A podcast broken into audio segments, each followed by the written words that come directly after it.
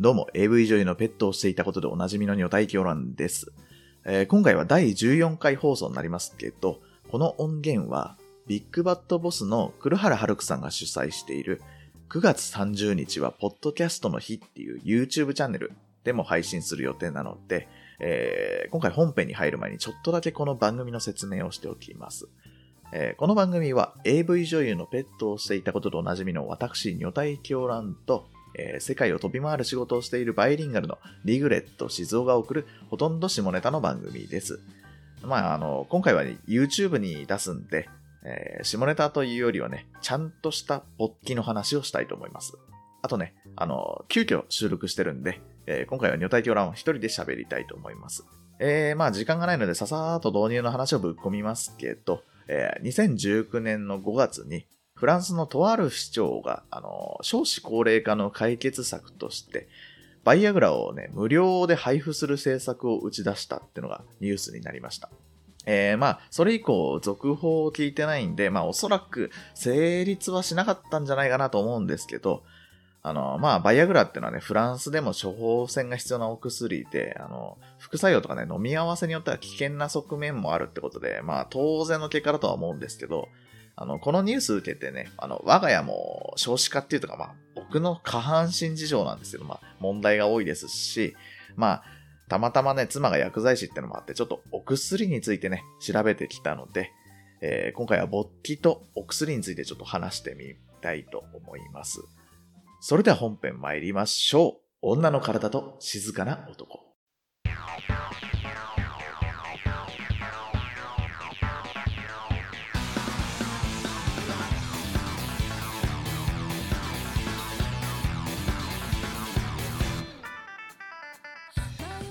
この番組は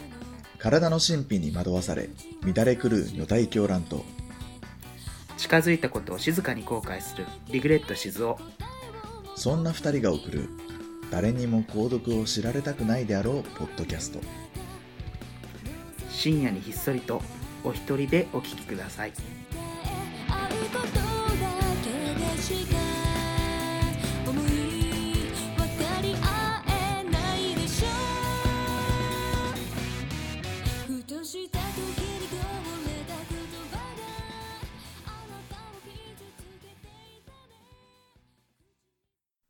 改めましてこんばんは、魚体狂乱です。えー、勃起させるお薬について話すんですけど、まず前提として、僕は専門家じゃなくて、まあ、ただの変態です。まあ一応、妻が薬剤師なんで、多少のアドバイスはもらってますけど、あの、専門的なところまでは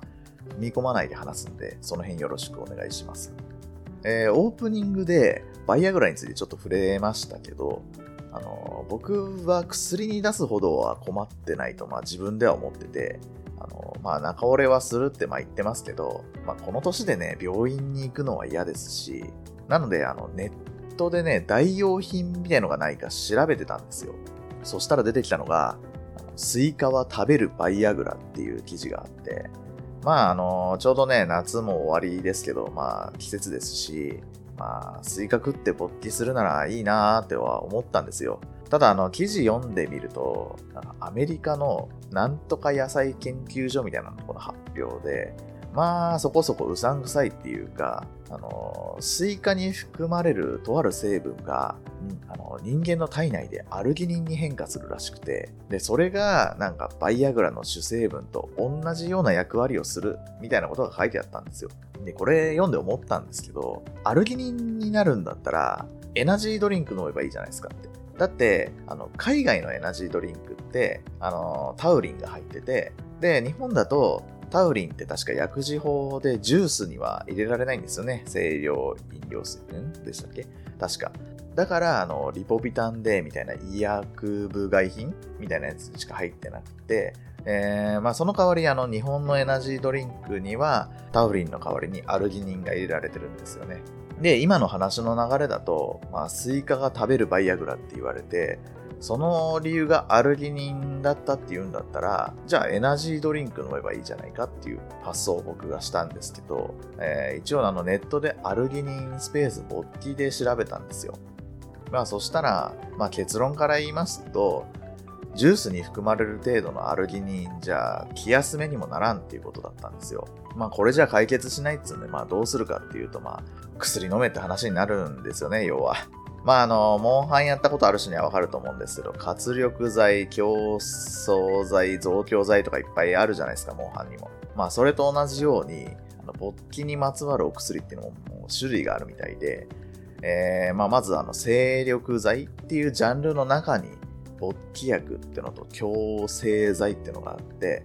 ね、それとは別に競争剤っていうジャンルがあるみたいですよ。まあ正直、名前が似ててちょっとわかりにくいんで、まあ今のは全然覚えなくてもいいんですけど、まあその中のまず勃起薬っていうのが、まあ皆さんもご存知バイアグラ。あと、ちょっと有名なのがレビトラと、あとシアリスってやつなんですけど、まあバイアグラはね、ジェネリックがあるんで、まあ結構安く手に入るらしいんですよ。で、レビトラってのが、まあ、30日ぐらい効き目長持ちで、で、シアリスが、まあ、15分ぐらいで速攻で効くやつなんですけど、まあ、これら2つは、バイアグラと違って、あの、ジェネリックがないんで、高いんですよね。で、こういう高い薬って、まあ、ハゲに効く薬とかもそうなんですけど、大体あの、海外の業者から個人輸入とかで買うと安くなるんですよね。まああの、その分偽物が多いんで自己責任にはなるんですけど、今言ったこのバイアグラ、レビトラ、シアリス、これらの3種類がまあ主要な勃起薬で、まあそもそもね、勃起のメカニズムを調べると、あの、これらの薬のメリットとデメリットが見えてきたんですね。で、まあ、妻に聞いたらね、まあ、専門用語だらけのもう、めちゃくちゃ難しい話されたんで、まあ、あの、ある程度噛み砕いて話すと、えー、皆さん、あの、ご存知、海綿体ってやつあるじゃないですか。よくスポンジに例えられるやつですよね。で、そこから勃起する成分が出て、まあ、勃起します。で、その後に、その勃起する成分を分解する成分っていうのが生まれて、それが勃起を収めるんですね。で、勃起薬の働きってのは、その分解する方の成分が生まれてくるのを阻害するんです。つまり、勃起を持続させるお薬なんて、あの、性的刺激を与えるなどして、まずそもそも勃起をさせなきゃいけない。で、性欲そのものが強くなるわけじゃないんで、性欲減退には効かないみたいなんですね。ということは、そもそも勃起しない ED にはま使えないんでしょうね、おそらく。じゃあ ED はどうしたらいいかっていうと、さっきあの、精力剤には勃起薬と強制剤があるって言いましたよね。その強制剤っつう方が使えるらしくて、まあ、どうやらね、調べてみると、あの、男性ホルモンを補う薬なんですね。あの、だからあの、男性ホルモンによって、まあ、ムラムラするし、あの、勃起もするっていう効果なんですけど、これね、男性ホルモンを補うっていうのがポイントで、体から男性ホルモンを生み出す薬じゃないんですよ。でも体にはもう薬によって十分な量の男性ホルモンが入ってくるわけですよね。で、そうなると人間の体ってのは大したもんで、あの、これだけいっぱい男性ホルモンがあるんだったらもう作らなくていいよねって判断するらしいんです。だからもともと男性ホルモンが十分にある人が飲むと、男性ホルモンがあの少なくなっちゃう可能性すらあるみたいなんですね。これ以外にも副作用ってめちゃくちゃいっぱいあって、まあ、肝機能障害とか動悸、気で前立腺がんのリスク等々、まあ、いろいろあるんですけど、あの基本薬って副作用は必ずあるんですよね。だから、あの、ここでね、僕がネットで調べたような知識で、この薬はこんな副作用があって危ないみたいな語るのはナンセンスで、それこそ最初に話したスイカは飲むバイアグラみたいな、あの、一部を切り取って煽るよみたいな感じになっちゃいますしね。あのー、まあ皆さん、あの、普段お医者さんから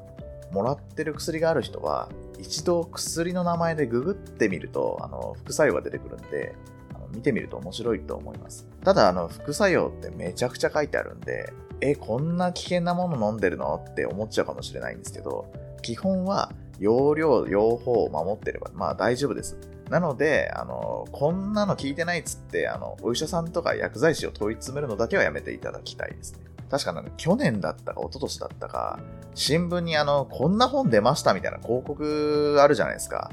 あの、そこに、危険な薬、ロキソニンの恐るべき副作用みたいな本のタイトルがデカデカと掲載されてたんですよ。それをうちのばあちゃんがタイトルだけ見て、あらどうしましょうつってお医者さんのとこにすっ飛んで問い詰めたらしいんですよ。まあ、これを聞いてる皆さんはもうお手元に便利な箱がありますんで調べられますし、あの、そもそもね、ポッドキャストって媒体を使って、まあ、普段から取捨選択してる方々だと思うんで、まあ大丈夫だと思うんですけどね。えー、まああの、本当はね、この後競争剤についても話そうと思ってたんですけど、ちょっとなんかまとめの雰囲気作っちゃったんで、あと時間がないんでね、このままちょっとエンディングにしたいと思います。えー、当番組への感想は、ハッシュタグにおたいしぞでツイートいただけると嬉しいです。また、お便りやトークテーマに関しては、番組公式ツイッターアカウントや、女体狂欄もしくはリグレット静蔵への DM で受け付けています。えー、また、ツイッターやってない方はメールアドレス、リグレット .lunatic.gmail までお願いいたします。えー、次回配信日も未定ですが、ポジティブな感想をいただけると、まあ、台本の執筆速度が上がりますので、まあ、よろしくお願いします。えー、では、ここまでのお相手は女体狂欄でした。ありがとうございました。